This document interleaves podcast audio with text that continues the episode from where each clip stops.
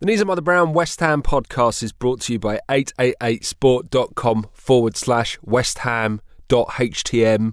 As someone pointed out, the U R L doesn't work now. They've changed it to eight eight eight sport dot com forward slash westham.htm for whatever reason, but the bet stands the same. Triple the odds on your first bet all season long in association with K U M B.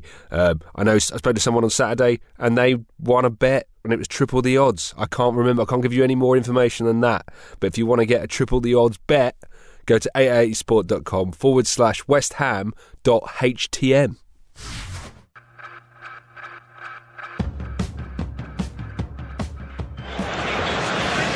Here comes Payet. Oh, my words! Talk me through the free kick. After seeing your goal for France, we were almost expecting it to go in. But I, I'm very confident with uh, on the free kick, but it's good for me and good for, for the team. You don't mention his first one, no? No, you know, obviously he's been fantastic for us, and you know, I think that's his fifth or sixth free kick this season. And you know, he's been fantastic, and long may continue. Hello and welcome to the Knees of Mother Brown West Ham podcast. Uh, let's quickly clear up a couple of bits of news. Mark Noble's testimonial, wonderful. Uh, at home to Palace, Clattenburg, awful. Uh, two two, we shouldn't complain. And I don't think you will be complaining after hearing this week's episode, because just before James Longman went away, we were lucky enough to sit down with Steve Lomas.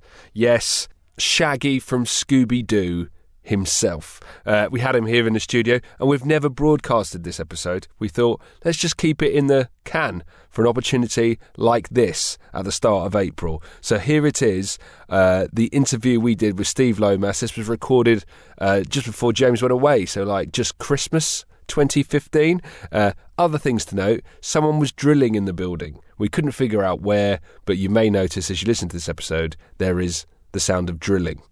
But what else can I do but tell you that? Uh, so here it is, the Steve Lomas interview with James who? Longman. Captain at twenty-three, two hundred twenty-seven games, thirteen goals, captain no less of the famous Intertoto Cup winning team of nineteen ninety-nine. What an honour to have Steve Lomas here in the studio with us. Hello, Steve. Thanks very much, and possibly the worst trophy ever. um, great, great, great time it was for us, but um, they handed me the trophy, and I thought it was my individual medal. I was, I was waiting, but waiting for for the big trophy to come, but it, it never did. It was like, so we called it the Egg Cup. So. Um, It was very underwhelming, the trophy, to say the least. I can't remember what it looked like. Was it like a, lot, a thin thing with like no, gold? Looked like we called it the Egg Cup. That's what it was.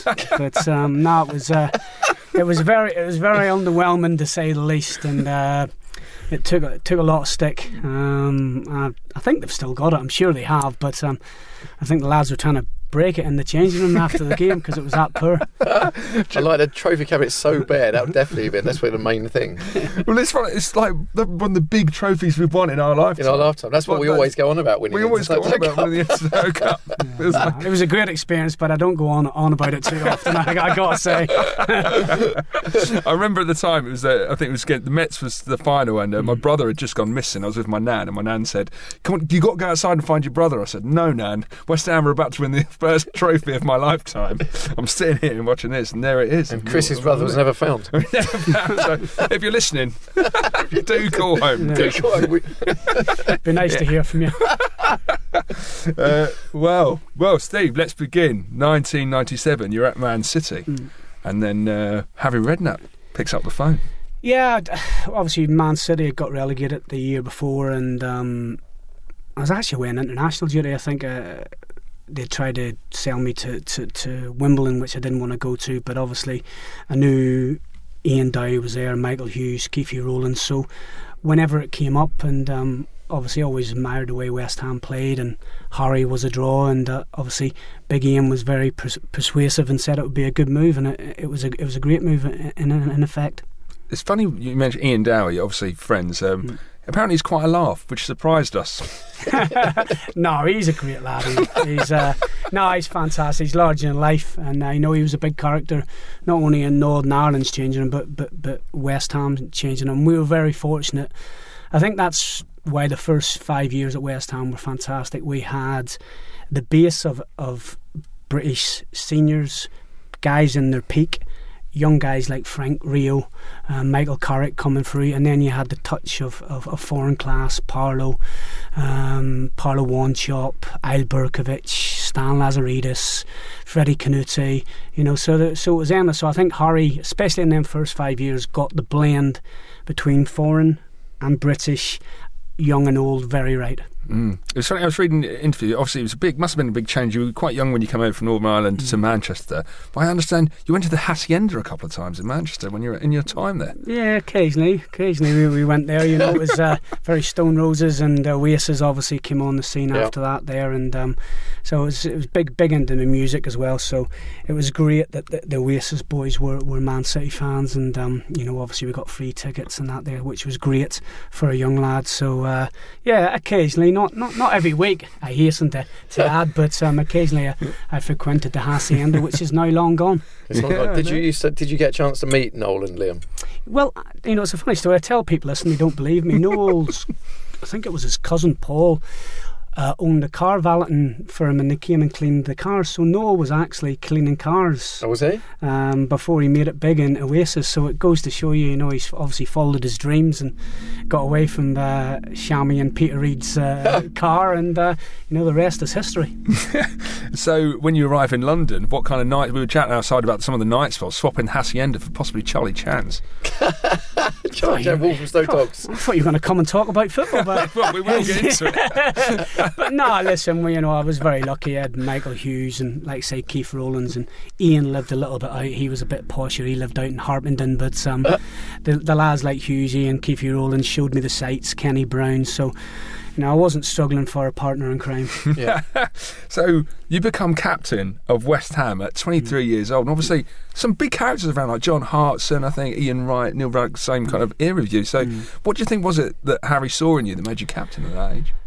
I think he's seen me long term. Being there, I was twenty-three, you know, he's, he's seen, I think, he's seen a, a winner. He was a bit petulant at times, and maybe he did it to sort of try and calm me down a little bit and give me a bit of added responsibility to say, listen, Stephen, I love the way you are as a, as a character, I love your will to win, but you know, we've got to keep you on the pitch. So um, so I think, listen, it was a bit of that, and I think he, he realised there was a lad that wanted to train hard and, and wanted to, to, to win every week, and um, he hoped, you know, obviously the lads would, would respect that, and um, he knew I also or- organised a good party or two. So, uh, so I, nah, listen, I, I like to think he, he's seen something in me, and I'm very um, honoured that he did. You know, there's some great people have captained, you know, West Ham, you know, so, you know, Bobby Moore, the greatest, Billy Bonds. So for me to sort of follow that is, you know, it's, it's a great, great thing for me to be able to tell the grandchildren. Yeah, I mean, amazing. We've spoken a lot actually recently about captains, and especially over the last few years when you've had, you know, your Lucas Neals and Matthew Apsons and Kevin Nolan.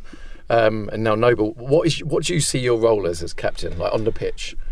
I think you've got to set example in training as well. I think, you know, to to go out there and, you know, I couldn't turn it off and on. I had to have to train properly, and I think Harry's seen that. You know, setting a good example in training.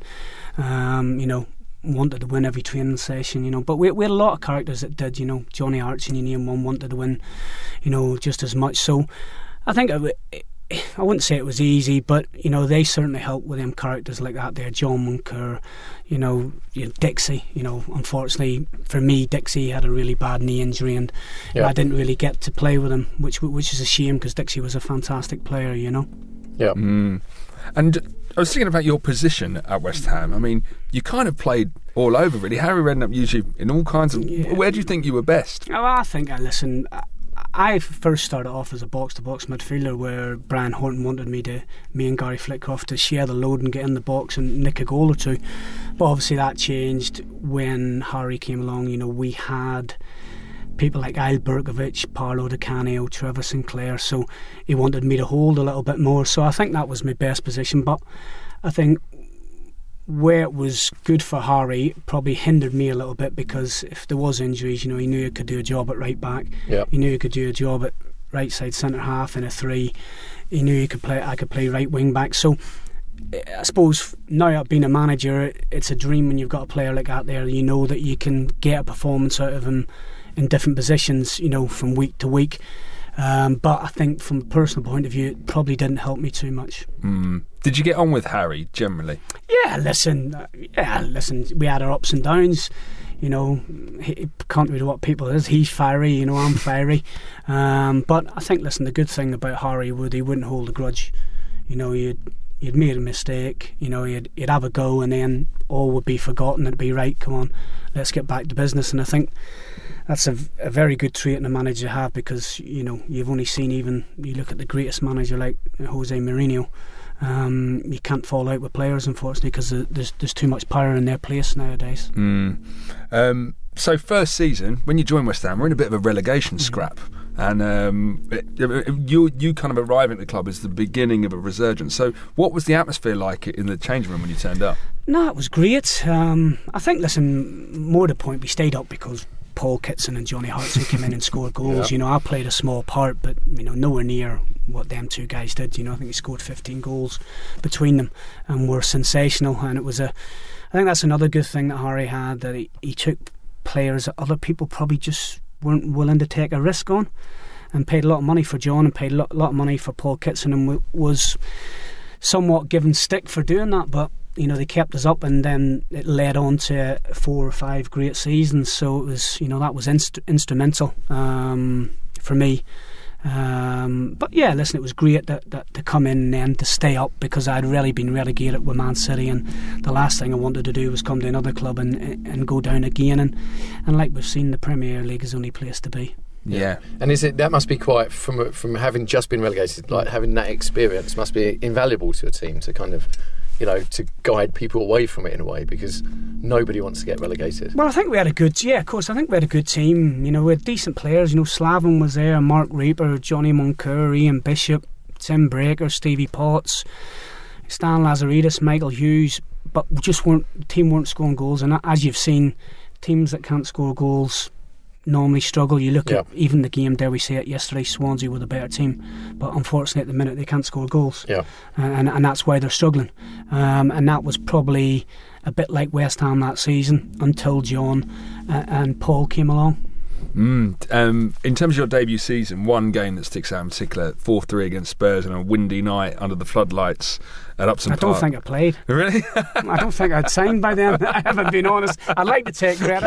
I think Big John Hartson, I do remember, because I think I signed two weeks later. Oh, right. And I do remember um, Big John giving uh, Sol Campbell a, a terrorising of his life where he went off at half time. Um, the game that sticks out that season, not one to jump on, was I think we beat Um, Sheffield Wednesday five one at home, mm. and um, Kitson, yeah, Kitson yeah, again. Yeah, Paul, I think he got a brace, um, but it was a, an all-round team performance. I knew then that we probably were going to stay up. You know, we went away and won at Leicester, nicked the, you know, Johnny Moncur, I think it came off his shin. We won one nil at a very tough place to go, and unfortunately we were safe by the time we went to, to Man United on the on the last day, because, you know, that would have been the last place you want to go to try yeah. and get a result. Um, but and I think we had done the job over the sort of seven, eight games that I'd been there. Yeah, um, season ninety-seven ninety-eight, much better story, mm-hmm. um, and including a goal for yourself. Uh, probably my my favourite goal you scored. I think Man City away mm-hmm. in the F A Cup. Yeah, no, we we were on a good run, and I think that was really my year to lift the F A Cup. We obviously we eventually got beat by Arsenal in the quarterfinals, but we should we should have beat them. With, with obviously Dennis Bergkamp getting sent off. Went to penalties, and unfortunately we got knocked out, but Wolves were in the semi-finals and, and Newcastle in, in, in mm. the final. No disrespect, you know, Wolves were in the league below. Yep. We, we would at least got, I think got to the final, and I think we would have beat Newcastle. We were a better team.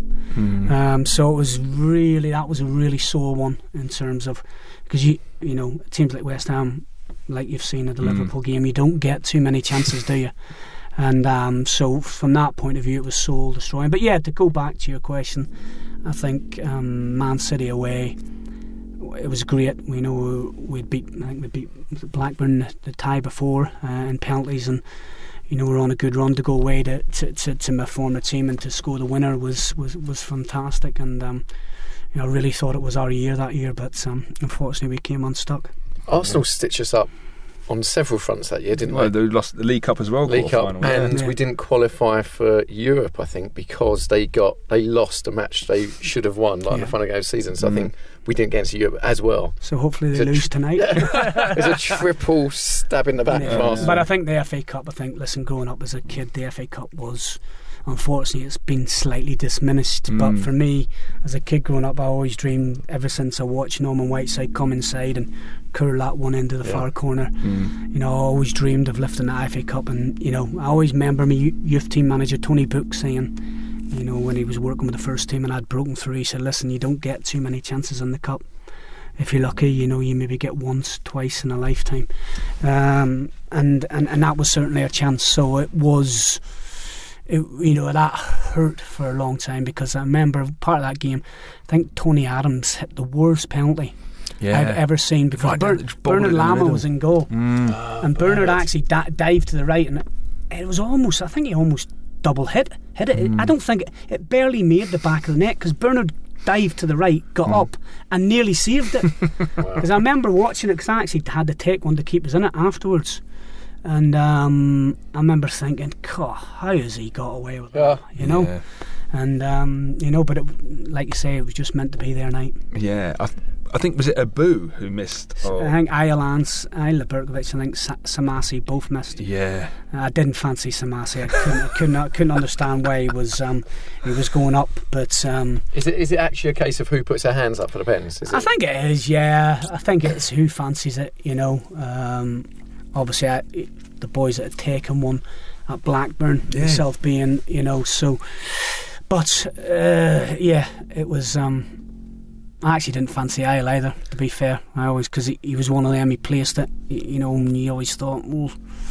But um, but no, it was uh, that that that. You know, normally I can get over games pretty quickly, but that that really smarted for a while. It's funny penalty shootouts, because we'd, we'd won one, hadn't we, earlier in that round, like you say, yeah, Blackburn. Blackburn. I think you got the winning. You yeah, scored the winning yeah, penalty. We, yeah, we had um, you know, we had, had gone away another. You know, we hadn't had an easy run. That's why I thought, you know, this is going to yeah. be us to go away to Blackburn and win, go away to Man City and win.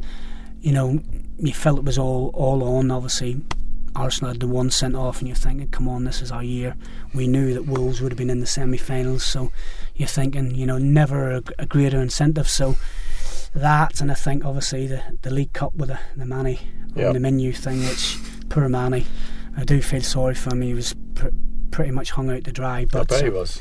But, um, you know, they were the two opportunities, but the F A Cup's the one you want to win. Yeah. yeah. Word on Omoyinmi. So, did you have did you have a word with him when he... Like? I think, listen, everybody didn't blame Manny, you know what I mean? But, you know, on the other end of the fact, you thought he would have held his hand up and say, listen, lads, you know what? I played in the League Cup, but, unfortunately, you know, some people lost their, their jobs over it, which which was which was, was harsh.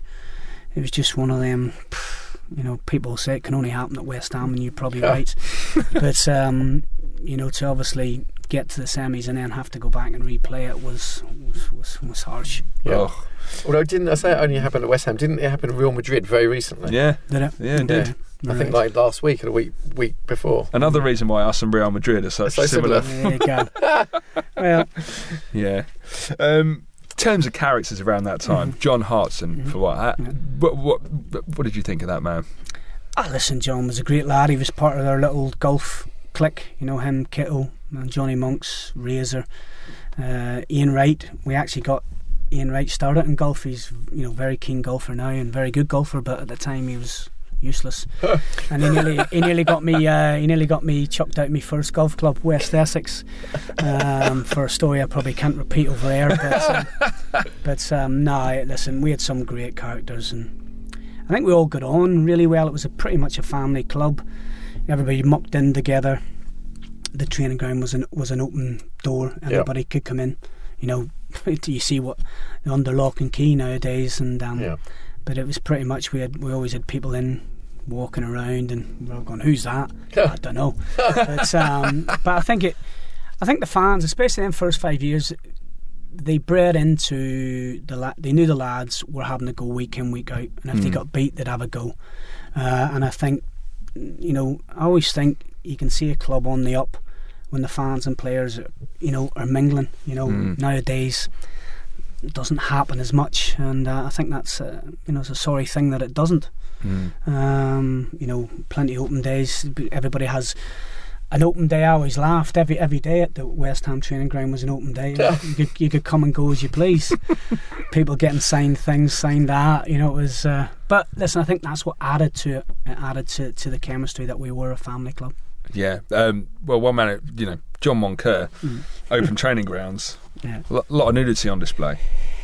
Yeah, and um, for a man that's, um, shall we say, not packing. You said that, not me. We've heard. Yeah, We've but, heard. But nah, listen, John. John was brilliant, and, and and listen, he's still a very good friend of mine today. Yeah. And um, you know, but there was never a dull moment. You had to, you had to be you had to be on your guard. Not just him. You know, there was Ian Dowie. There was lots of pe- people willing to to play, play a prank. So you, you, like I said, you had to be on your guard, um, day in, day out. Um, mm. I hear about the, the Wimbledon thing, cutting up clothes, but that was uh, that was the least of the misdemeanours at this place. Uh, really? And some that like can't be, unfortunately, divulged over air. They're, they're probably more better for a for a bar and a few beers. Yeah, or an autograph for your tell-all. Yeah, that would be a good one. We've we've had everyone who's come on uh, from that era. All everyone has a Moncur story. Mainly, yeah. mainly him getting naked. Just, just what about the, the nickname Maggot? I mean, can you confirm or deny that? Uh, I can confirm. I can confirm. Um, ninety-eight ninety-nine. You sound like all these characters, but you're doing the job on the pitch because we finished fifth mm-hmm. that year. I mean, what what a season that was! Everything seemed to come together.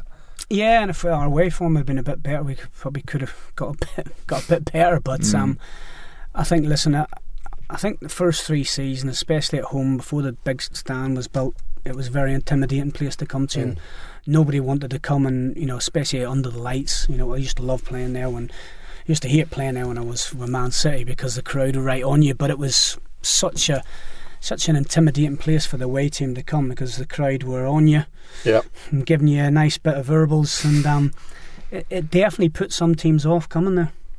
Yeah, did you, that's interesting to note. So you know, when the West Stand went, did it really change? Like the old stand, did it really change? It atmosphere? Took a little bit away because, to be fair, it needed to go because that, that stand was a fire hazard. but um, but you're right on top, you know, yeah. right close, you know, and. Them little grounds, Q P R is very similar. That mm. you know, twenty-five thousand can sound like forty-five, mm. fifty, and um, you know what? When we were and we were playing well at the time, so obviously the, the crowd were, were up for it, and uh, they knew that they were coming to to the home games. You know, we we had goals in us. Yep. You know, we had mm. Trevor Sinclair come in, Johnny Hartson, Paul Kitson, Paolo then followed. You know, we we had people that, that, that could score goals and excite. You know.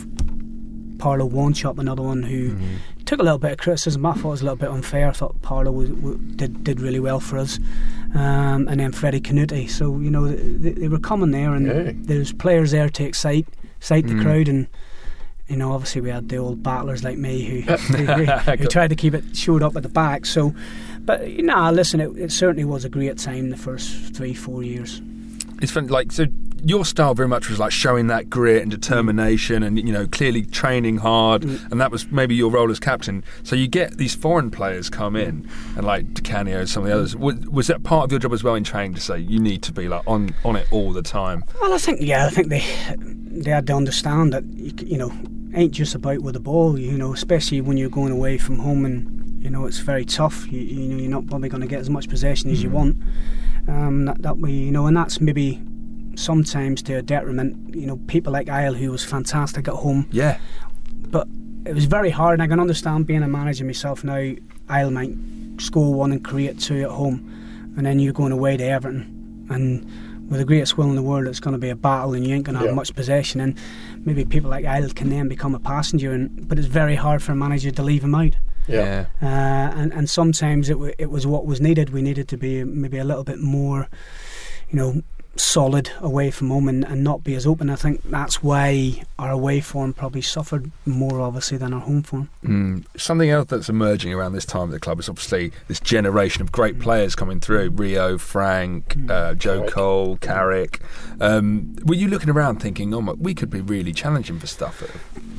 I think you're looking around. I, I think when you, I think there's a defining moment when we sold Rio, which was an awful lot of money, and I can understand why. But I think it was a defining moment. We we certainly that year where Harry eventually lost his job, I think that played a big part in it. Mm. You know, Rio went, and um, you know, to lose somebody like that there, and I think, not wanting to upset, I think it was better for Rio. He needed to leave London. Mm. He needed to go and mature, and maybe being around London, it was too easy to go out with his mates, and you know, and I think it certainly helped him. But for us as a club, it probably signalled a give over a bad sign that, that, that these young players coming through could be eventually got, and um, for for a lot of money. Um, yeah. But unfortunately, the players that actually came in didn't really fulfil, you know, Rigobert's song. Great lad, Songy, but just didn't really step up. Titi Kamara, who had showed signs at Liverpool of being a decent player, really struggled, you know, mm. really, really struggled. And, and Mark Vivian Foe probably was the best out of the three of them. Um, unfortunately, you know, Mark sadly passed away. Mm. You know, another great lad, three three decent lads, but for, for whatever reason, that probably confounded it. Mm. The three lads that came in, you know, struggled. Yeah. Well, the start of that two thousand, two thousand one season, as we discussed at the start, was one of the proudest moments of our West Ham supporting career, the Intertoto Cup run, which we're, we'd love to talk about now. Bob. So, I mean, that the start of that season, you're back in pretty early. Do you yeah. think that had an impact on what happened? I think, yeah, we hit the ground running. There's no two mm. ways, you know, we had some tough, you know, um, some tough games, you know, competitive games, whereas normally the last couple of games of your pre-season is competitive, but... but we had been there, home and away, at different places, and um, I think that's why we started started the season very well. We were up to match fitness earlier than most other teams. Mm. Um, any memories of F C Jokerit or Heerenveen? Oh. Yeah, I, mem- I remember them. Um, well, dementia's not kicking in too bad, but um, yeah. No, listen, it was it was a great. great atmosphere, and I think the fans really enjoyed it, because obviously it was, they had their little trips away, and mm, someone, yeah. someone went for three or four days rather than a couple. um, someone went for a week, um, but yeah, the Metz was was was a was a great great you know great final really, and I think who was up front for them? A young uh, Saha, Louis young Saha, young Louis Saha. I think he actually mm. scored. Yeah, I think we lost the first leg. Yeah, we lost three two. Yeah, yeah, yeah, and um, for a Saha goal. Exactly. Um, But um, yeah, listen, he showed signs then he was going to be a good player. So, but no, it was it was better than the, the normal mundane pre-season. You'd yeah. go to Scotland, you'd whatever, you'd have a couple of lower games, and then you'd you know you'd kick in with a, maybe a, a foreign game, you know. So the lads really enjoyed it, because he, telling asked any lad he'd rather play football than, than train. Yeah. You know, the, the long runs and stuff like that there. So so from that point of view, and the little trips away, which were nice, you know, you're not stuck in the one training ground, as, as luxurious as Chadwell Heath is.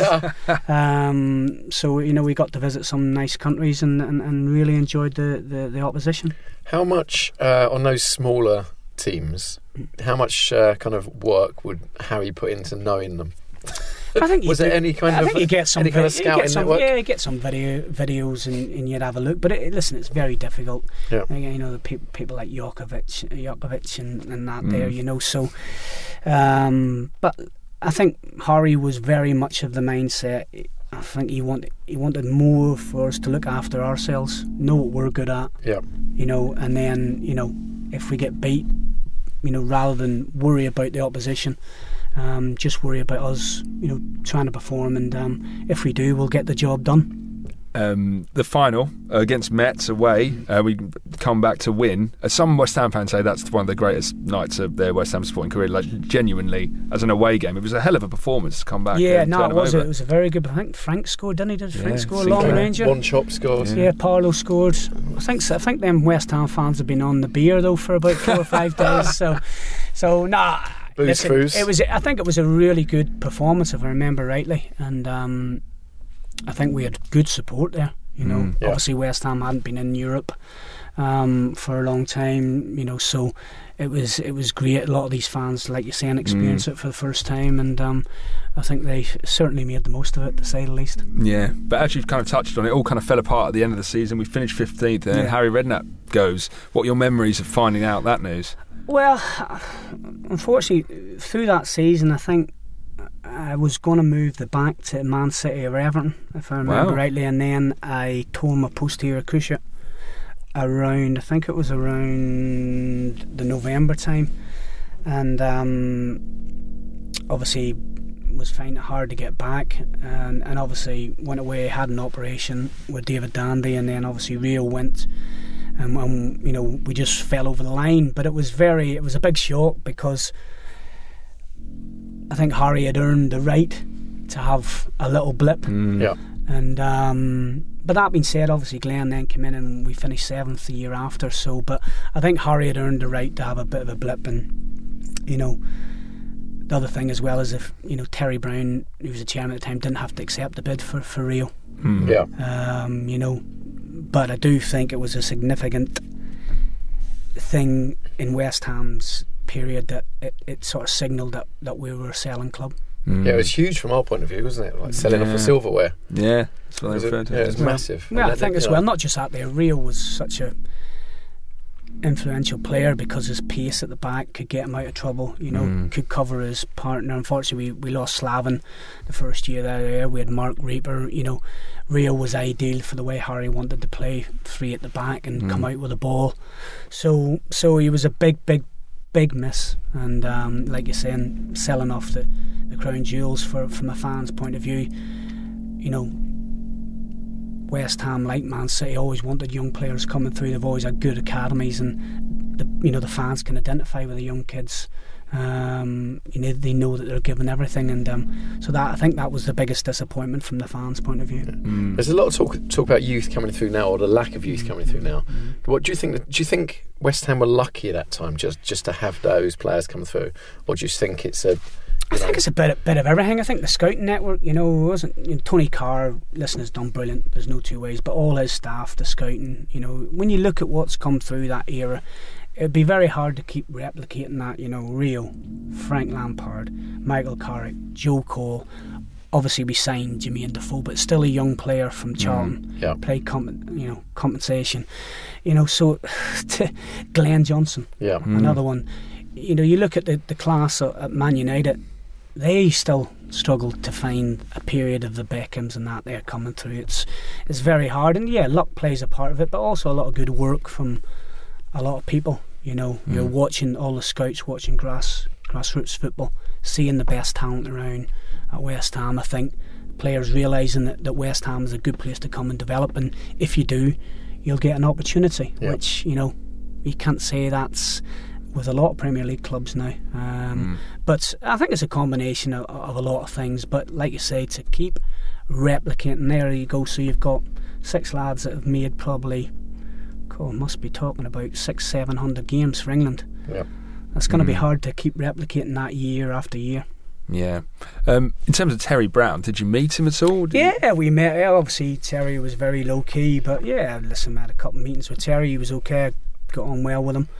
Um, you know, um, I thought he did a good job as well under the circumstances.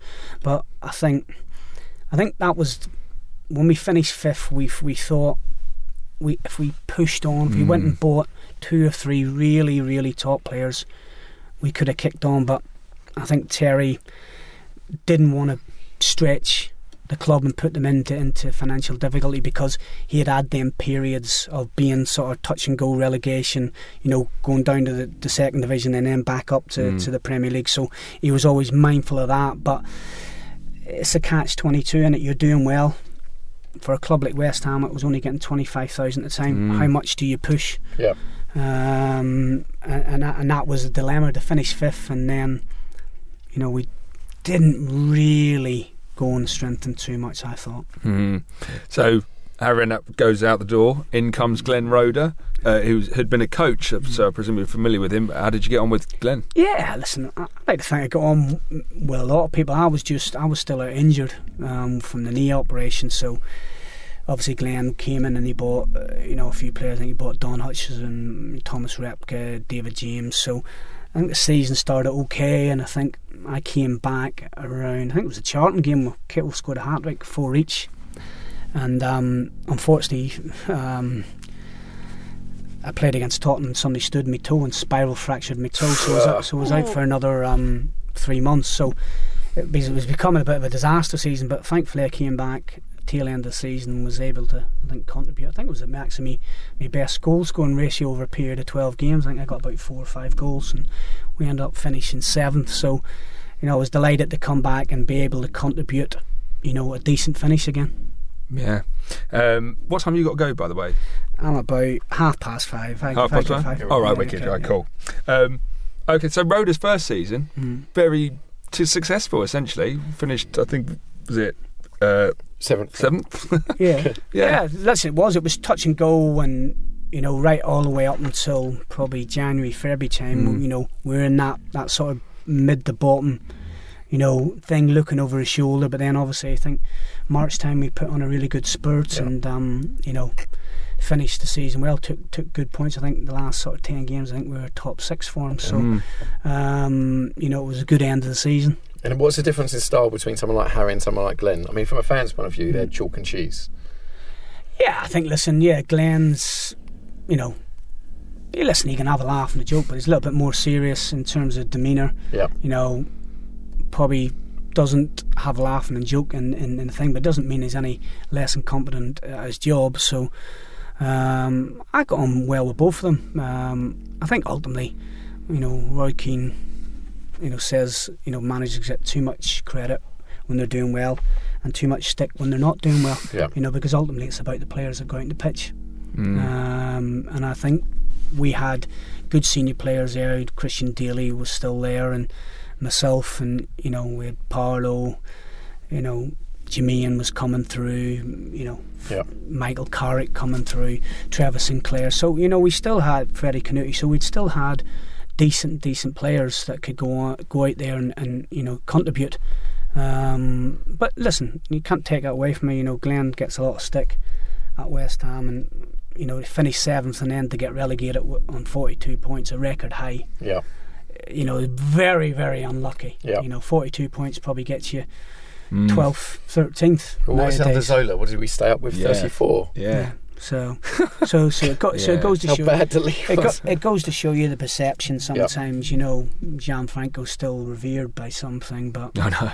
You know, he, he stayed up in thirty-four points. Yeah. Glenn got forty-two and got relegated.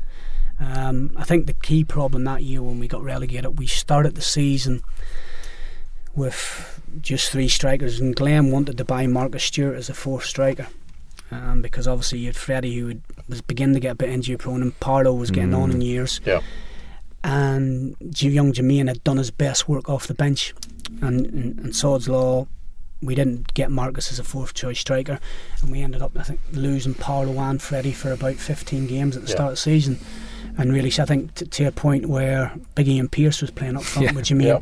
and I love Big Pearce, he's a great lad, okay for one or two games, but it, you know, we struggled we struggled because ultimately we went from having Paolo and Freddie, yeah. you know, Paolo who could hold, sorry Freddie who could hold it up, and you get the ball into Paolo and he's liable to create you a goal or two, yeah. and it certainly affected young Jameen as well, because he was still learning the game, and all of a sudden he had to play up front, you know, try and lead the line himself when he had, he had done his best work coming off the bench, and he needed another season of mm. doing that there. And um, so that was that was a big mistake, I think, from maybe not from Glenn's point of view, but from the club not sanctioning yeah. Marcus Stewart, because Marcus had had a great season mm. with Ipswich the year before. Yeah, you know, when we had finished fifth, he had scored quite a few goals, and then they got relegated, and you know, he would have been a good signing. He would have been, because he. he could hold it up, and we had lost that ability with Frédéric Kanouté being out. Mm. It's, it's so frustrating, these little tiny moments it, that could have made such a difference. Yeah, also, it's in, it's like when we, we had David Sullivan on the other mm. week at the start of the season, and he said that under Avram Grant, when we went down to give him credit, they didn't spend any money. And they, you know, they should have spent money in January well, to I try think, and listen, get the players in. The same way with Glenn, I guess. Yeah, exactly. I think in Avram's point of view, I think Glenn had spent some money, but you know, we were talking the grand scheme of things. We were talking about a million and a half yeah. for Marcus Stewart, and mm. maybe the whole deal might have cost four million yep. over the thing. On mm. the grand scheme of things, mm. it was a mistake. Um, and, and listen, from the club's point of view, they thought Trevor Sinclair could be your fourth choice, because Trevor doubled up up front, mm. but Trevor came back from the World Cup and really struggled, I think, fatigue, because yeah. he had played such a had a good Big season, part, yeah. mm. played really well for, for England in the World World Cup, and came back, and he, he just he just looked like shot for the first six mm. months of the season. So it was it was a mistake. It was very short-sighted, because you need four strikers yeah. in the Premier League, in my opinion. Yeah. Uh, in terms of players we did bring in, uh, I want to talk about Thomas Repka, because yeah. I always imagined you'd be quite friendly. You looked, you had similar kind of styles. I imagine you'd I like both to be think equally as terrified. Than R- Thomas. I'll tell you a story about Thomas. He, I was coming back, funny enough, after me broken toe. And he's uh, the ball's got played into the front man, and I'm coming back to try and nick it off the front man's foot, and Thomas is, instead of just standing up, he's absolutely careered through the geezer from behind, and as I'm running back, he's took the geezer out and he's come straight through and two-footed me. I'm like, oh Thomas, I've just come back from fourteen months and two injuries. I said, do me a favour. But no, nah, Thomas was a nice guy. His strength was his weakness. He was a great listen. He was a great guy, trained, yep. model professional, um, but just I was surprised, because he had played in Italy. I thought he would be a, a cunning defender. Mm. He'd be a, you know a bit sneaky, yeah, odd, an odd, an odd pinch, an odd yeah. kick here. No, he was the polar opposite. He liked to show the referee he was hurting the player, but um, no, he was a he was a super super lad. When he first joined, I think he got sent. He got sent off several times in he a row. Sent, yeah. did, did anyone have a word with him? He got two yellows, didn't he? Yeah. Oh, listen, we were constantly have a word with him, but um, but uh, nah, he, he just he just knew one way. And when the old the old red mist went, that was him. He was uh, there was no rationale. There was no there was no trying to say, Thomas, calm down. It was just open up, let the bull out, and, yeah. and that's what it was. But I remember he got a yellow card, didn't he, and then kept going at ref and kept going and got another yellow card straight yeah. away. Mm-hmm. Yeah, he, um, remarkable. Yeah, yeah no, nah, he was he was a great lad, but um, like I say, once the red mist descended, there was no there was no pulling him back. He was emotion, wasn't he? Guided by emotion. He cried, didn't he, on his yeah, final match? Yeah, his final game, which was surprising. Yeah. The Knees Up by the Brown West Ham podcast is brought to you by eight eight eight sport dot com forward slash West Ham dot H T M. Uh, and they're doing the bet all season long, where you get triple the odds on your first one. Uh, an exclusive offer coming up next week, I've been told, uh, linked to West Ham finishing in the top six. We'll have more information on that next week. But if you want any bet, triple the odds on your first one, go to eight eight eight sport dot com forward slash West Ham dot H T M. Yeah. It's funny, when you first joined the club, you're captain of kind of these British players, like you say, like Hartson, you know, Ruddock, right? But then, like th- this era, you're having to keep an eye on like your Repkas, Di Canios, Kanoutés. What was was that much more of a challenge, or was it? How was it? Um, no, because we had, funny, we had had Stuart Pearce had come in as well at that of course, time. Yeah, yeah. Pearce had come in, and Nigel Winterburn had come yeah. in. Yeah, you know, and it, yeah, I thought Nigel, they should have given Nigel another year. You know, he was thirty-eight. I think he was thirty-seven when he came to us, and when he stripped off, he had the worst body I've ever seen as a professional athlete, right? But I tell you what, that geezer could train. Yeah. He was, at, he, and I said, Nigel, I said, why don't you just take it easy? And he goes, no, Steve, he said, I've got to train how I play. He said, there's no, he said, it's, it's, I'll be useless. Yeah. And every day he'd go out there, and he'd only be out there an hour, but it would be like, it'd be like an F A Cup final. And I used to look at him and just laugh. He'd be in the shower and I'd look at his body. I said, you've got the body of a fifty-six year old. I said, but every time he used to go out there, he'd play like an eighteen year old yeah. with enthusiasm. And I thought it was a, a mistake to, to, to get rid of him. I thought he, he deserved at least another year. Yeah. Mm. Did he get him and Di Canio when he signed? Obviously, there'd been a bit of previous with those yeah, two. Look, listen, I don't think I think that would have been the worst fight in living history. Don't think that would have been box, box, box for you, would it? Um, it would have been um, get your hankies out and wave. Both of them have been waving their hanky before it started. But um, nah, listen, they were fine. Okay, listen, Paolo was Paolo. He was emotional at times, and but listen, you know, he was brilliant at times. There's no getting away from it. Mm. Is it difficult being like captain people like Paolo, because there was lots of rumours that he didn't like travelling away to any away matches and he didn't play, he didn't turn up for those. So is there like it must be frustrating as a as a professional like yourself who like sweats blood and tears. It, it, it was frustrating the time he caught the ball up at Everton. I thought Stuart, yeah. I thought, I thought Stuart Pearce was going to two foot him, but um, you know, so we had a chance to, to go and I think win two one. Yeah. Trevor crossed it, and yeah. to be fair, it wasn't a given.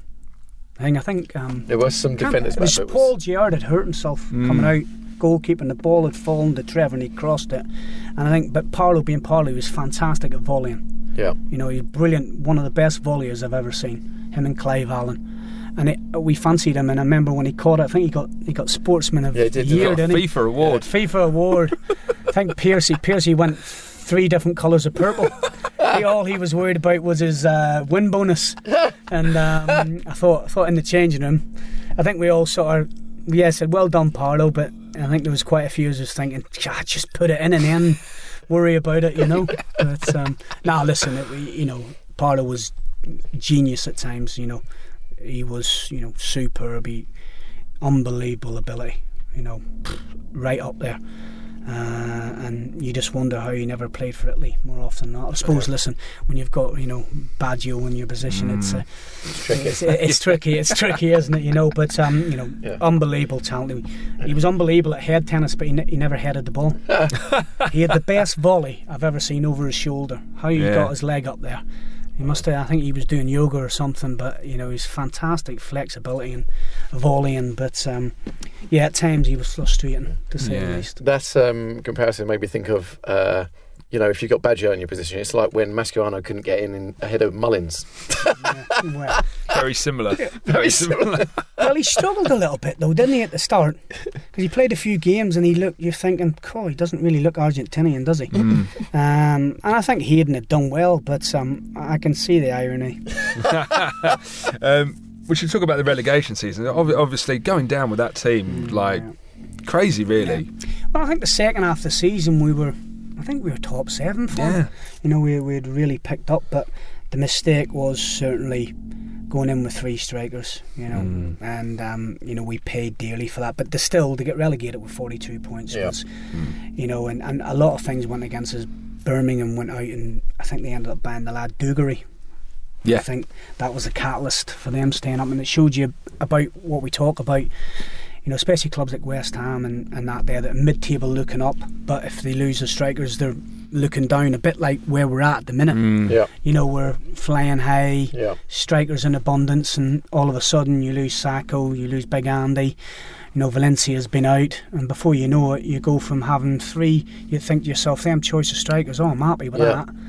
And then obviously you throw Payet into the mix, and you've lost sort of three of your main attacking players, and yeah. Lanzini as well. So for me, if you want to stay in the Premier League, you've got to score goals. Alright, you've got to be tight at the back, uh, um, but you know, you've certainly got to get something going forward. But I think that was a good thing about yesterday. We we got the clean sheet that we needed. Mm. Yeah, uh, summer of oh three then, mm. so uh, obviously traumatic time, everyone's getting sold. Was there any danger of yourself?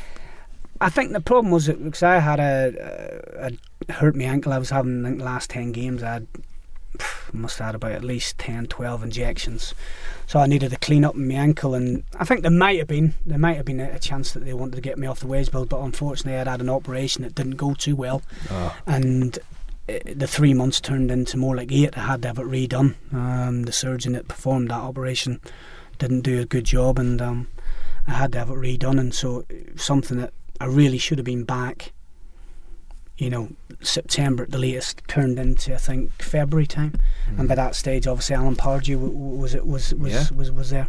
And how did you get on with Alan Pardew? Yeah, okay. Um, at the start, I think, um, obviously, new manager comes in. He he's always, you're always thinking senior players. I was out injured, but I think I came back and helped us get to the playoff final, and um, you know, unfortunately, we got beat, which was was was. was heartbreaking. Um, so it was another year in the Championship, and it was a make or break season. Yeah. Uh, thankfully, we got up. Yeah. A word on the uh, second leg of that playoffs and the, and the first season of the Championship against Ipswich. Many would say one of the greatest nights at Upton Park.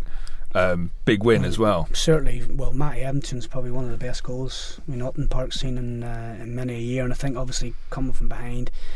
Great under the lights again, just everything that epitomised West Ham, high energy, attack, crowd got behind us and spurred us on, and you know, we we played some really, really good football that night.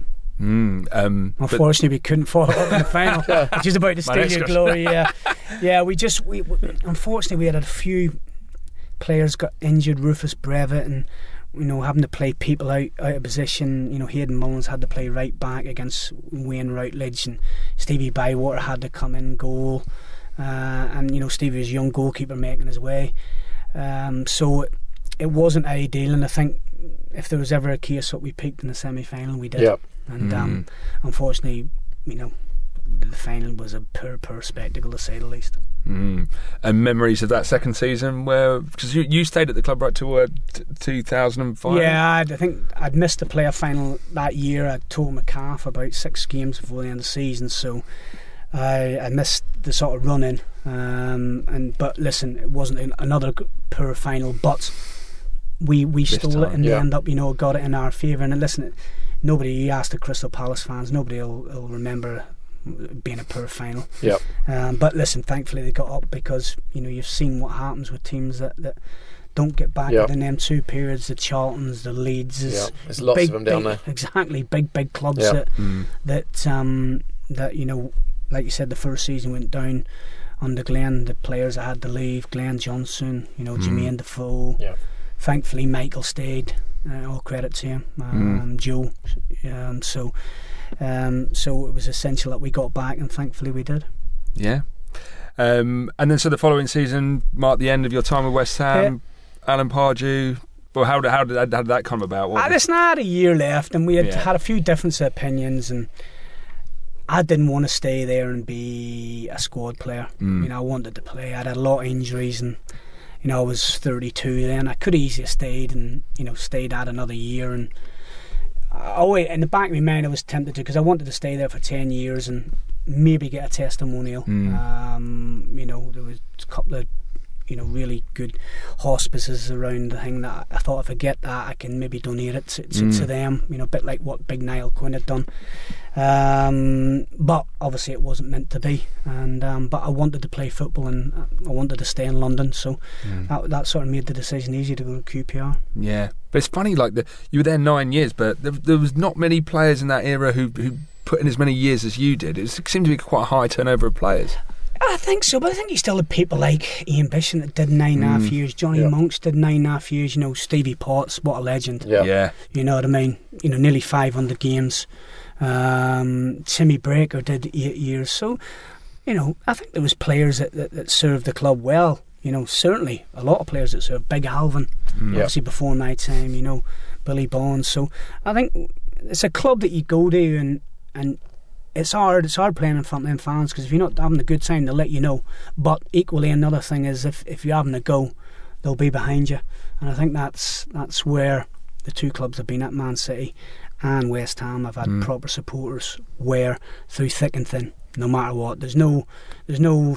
If you you know living around Stratford or whatever, if you're from a West Ham family, you're West Ham, you're not Man United, you're yep. West Ham. Yep. And I think that's the way it should be, and that's why it's such a good club. You see, I, I go to the games now, and you still see the mix of people, young, old. Yeah, mm. you know, must be. I think it must be the highest middle-aged men supporting the football club ever. You know, but it's great. Listen, it's a, it was a fun, thoroughly enjoyable time. Um, I wouldn't change a thing, um, apart from the relegation, I think, mm. and the F A Cup.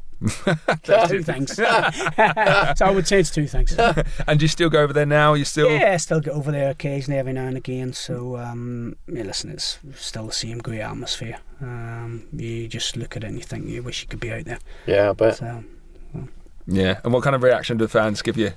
Nah, I th- listen, they've always been good to me, you know, um, in terms of they always respected that I'd give it one hundred percent no matter what. Even if I was playing bad, I'd still put it in and, and, yeah. and try and try and make my opponent have a difficult game. So, mm. um, so and listen, the good thing about it is the first five years were, were I think if you asked any West Ham period, I think it's still the most successful period in the Premier League in terms of finishes mm. in a consecutive period. So, yeah.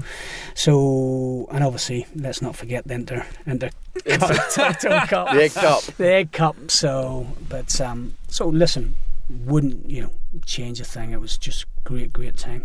And if you had, obviously leaving Upton Park, if you had to pick one memory from your time there under there, um, there was that many. I think at home, just I think for me it was being with a good group of lads that you could trust, and, mm. and, and you know, and you knew that these lads would back you up. You know, people like Razors, John Hartson's, mm. Johnny Moncur's, you know, Stevie Potts, great, great, great lads who, who give it their all, and um, you know, thankfully we had a, a wee sprinkling of, of, of quality in, in terms of, you know, the Parlos and that world. And it's a joy to play. When you look back and you think about some of the players you played with, you know, you, you think, wow, yeah, you know, yeah, I've been very fortunate um, to play with these lads and um, share changing them, and you know, obviously have the jokes and uh, the stitch-ups. Yeah. Yeah. And what are your thoughts on the new stadium?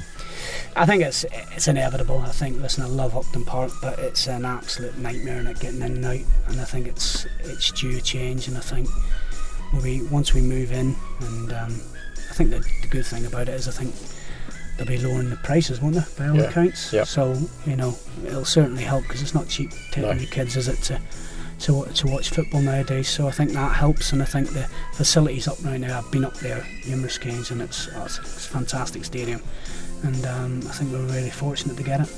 Excellent. Well, Steve, pleasure to have you here. Thank you for your time with the club, and of course the Intertoto Cup. How can we forget?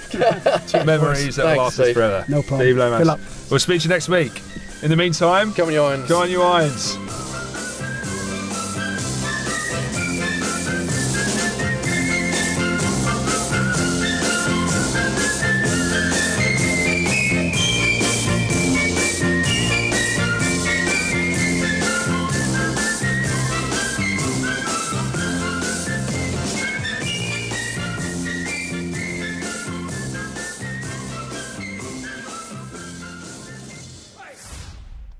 Get in touch with the show, email podcast at kumb dot com. Get on the forum at kumb dot com, or follow your hosts, your lovely hosts on Twitter. Beautiful people, lovely, one of your own. Bianca is at B E E Westwood. Chris is at C J Skull, and that's with a C, not a K, a C, because he's special. Come on, you irons.